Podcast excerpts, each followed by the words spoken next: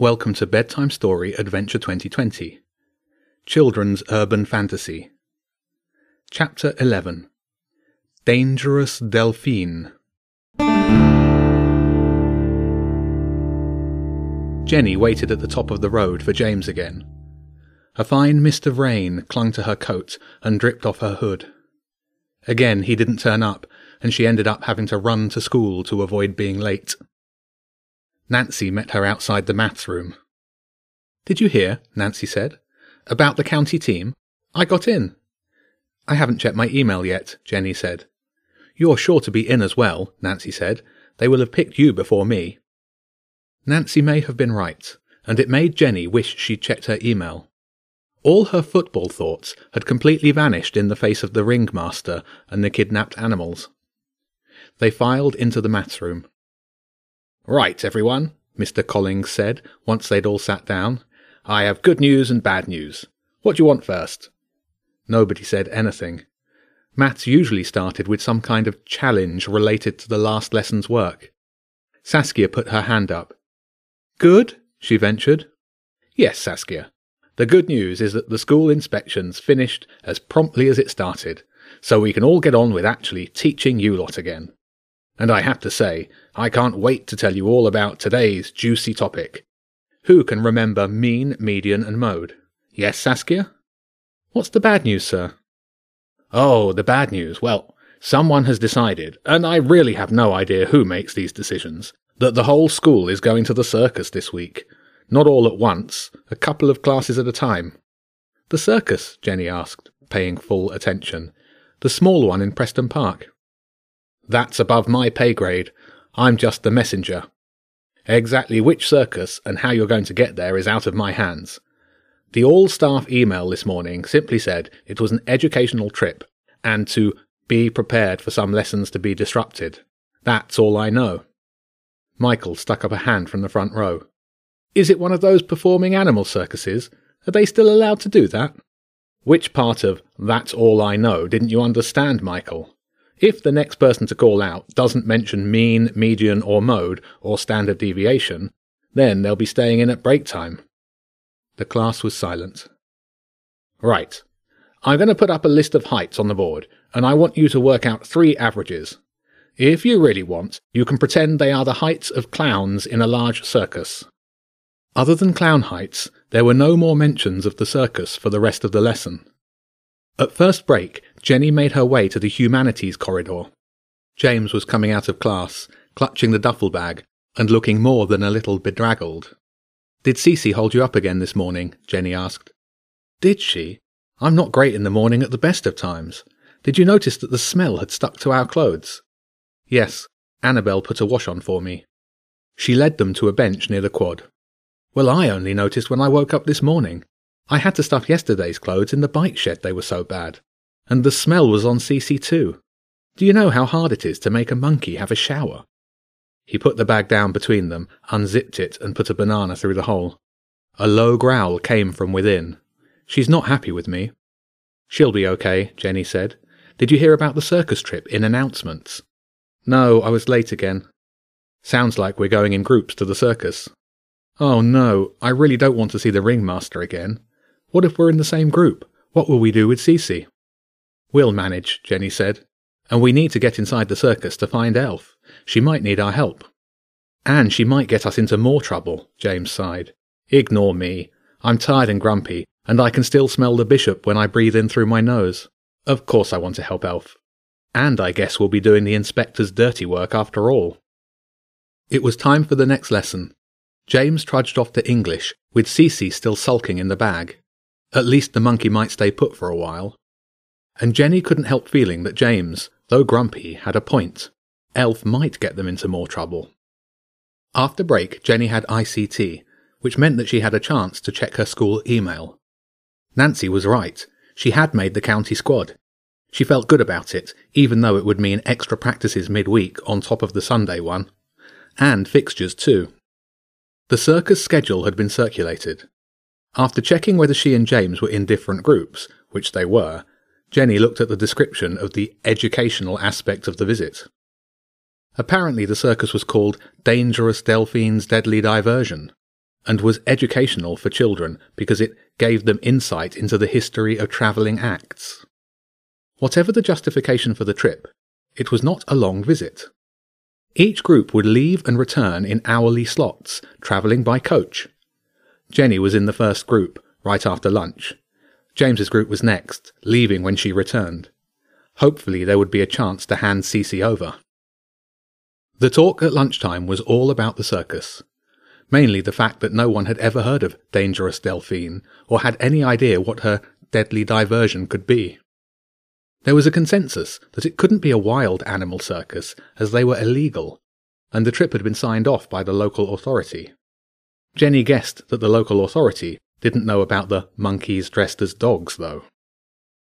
James was late out to lunch. He had been making up lost time in science with Mr. Q. Thankfully, Cece was still sulking and had stayed in the bag the whole time. He said that he would be ready for a quick monkey handover when she returned from the trip. Then it was time for Jenny to go. The first group of about fifty children waited in the car park for the coach to arrive. They were told to pair up, and luckily Jenny found Nancy and they stood together on the cold, damp tarmac and talked about football. The coach, as it turned out, was actually a rickety old double decker bus, driven by an even older and just as rickety looking driver. The bus was so old that it had a black and white number plate, and the entrance was at the back. Everyone had to wait for the white haired woman to get out of the driver's seat and hobble her way round to count the children on board. Amazingly, no teachers came with them. Apparently, the council and the circus had come to an agreement to look after the children between them. Jenny and Nancy made their way to the top deck and sat on hard wooden benches right at the front. Stay in your seats, everyone, the driver's creaky old voice called out as the engine roared to life. For a vehicle that would not have been out of place in a transport museum, the short journey was remarkably smooth, and soon the children were being counted off by the driver. Two of the ringmaster's henchmen were waiting in the bus stop, stocky women dressed in black. They walked the children to the shabby big top. In the two days that Jenny had been avoiding the park, some efforts had been made to make the big top look more presentable. There was now a sign above the drawn back entrance which read Circus, and a poster had been pinned to the dirty red and white canvas. There was also a queuing area made from fencing that looked like it had been stolen from roadworks. The students waited by the fencing until the ringmaster appeared from inside. This way, children, she said grandly, gesturing them forward. Sit on the benches, and the show will begin shortly. There was nothing inviting about the tent nor the ringmaster standing by the entrance, but everyone trudged forward and made their way through the flaps and into the darkness beyond. Jenny tried to look away as she went past the woman in black, hoping that she wouldn't be recognized. Good to see you again, the ringmaster said. I hope you learned something today. Jenny said nothing, but remembered what the inspector had asked her to do. She tried to take everything in and note each detail, though she was less interested in helping the inspector than she was in finding Elf. Inside, the tent sucked all the light out of the air, leaving only a few weak streams of daylight filtering through gaps at the very top. Rather than the traditional ring of seating, there were a few rows of shabby benches on one side. Jenny and Nancy shuffled forward and found seats in the back row. The air was stuffy and warm and filled with the smell of incense and candles. Jenny strained to see anything useful, but was met with a wall of black in front of her. Even so, it felt bigger inside than it had looked from the outside. When everyone was seated, the ringmaster closed the entrance flaps and strode to the space in front of the benches. Her black clothes made her invisible. All you could see was her pale face. Half the audience was chatting quietly to themselves, taking full advantage of being out of lessons. Welcome to Dangerous Delphine's Deadly Diversion. I am the ringmaster of this circus. Here you will be, for a few minutes at least, transported back in time. Everything in here has remained unchanged for over a hundred years. Well, apart from the fact that a hundred years ago we could use wild animals for the performance. In these modern times, we have to make do with domesticated dogs. Lights! Two flickering yellow spotlights lit the ringmaster dimly from either side. It was hardly Cirque du Soleil. Two boys on the row in front of Jenny were paying no attention at all. They were playing some kind of game with a handful of cards. One of them was holding up a card and waving it under the other boy's nose. It might have been Pokemon, but it was too dark to tell. The lights were powered by candles focused through a thick glass lens and had been turned on by removing a board from in front of them. In the stuffy darkness of the tent, the spotlights worked reasonably well, but in reality they were not much brighter than a pair of cheap torches. In one smooth motion, the ringmaster uncoiled the whip from her belt and flicked her wrist. There was a deafening crack, and the card that the boy was waving was ripped in two. The other boy swiftly put his cards away. The noise took everyone by surprise, creating a silence that was immediately focused on three stiff legged dogs who trotted in and stood obediently in a line. While the danger in using dogs instead of lions may be less, the ringmaster continued, the skill in training is equal. One, two, three. She barked the last words, and the three dogs responded immediately. The first crouched, the second ran onto its back, and the third jumped on top, forming a small stack of dogs. A few girls let out ahs in appreciation of the cuteness. The ringmaster pointed her whip at the dogs, then turned slowly in a circle. The bottom dog rose to its feet and walked forward after the whip, with the other dogs balanced perfectly on top. Now, the ringmaster said as she turned. This may not be as impressive as forming the famous 1889 Istanbul Tower of Elephants. But that is the past. Sanari! The dogs hopped back into a line. What is more impressive than teaching these old dogs new tricks is teaching them how to understand different languages. The command I gave them to stack was one, two, three. Can someone say that in a different language? Verity, who was sitting on the front row, put up her hand and said, Un, deux, trois? French. Very good, the ringmaster barked. Un, deux, trois. And the dogs formed a tower again. There were a few more ahs from the benches as the three dogs trotted back and forth in tower formation. Sanari, the ringmaster ordered, and the dogs stood back in a line. As much as I would like to show you how to make a lion purr like a kitten, or a crocodile form itself into a bench, I cannot. But as this is an educational visit, in a minute I will be letting you try your hand at animal training. Before that, you will be lucky enough to witness another kind of bond between human and animal. I present to you Dangerous Delphine and her deadly diversion. The ringmaster stepped to the side, and Jenny noticed the shimmer of a dark curtain behind her. Two henchmen struggled out into the dimly lit area in front of the benches, manhandling something large and black between them. It might have been a small shed covered by a black blanket. They placed it carefully on the ground and quickly backed away out of sight behind the curtain.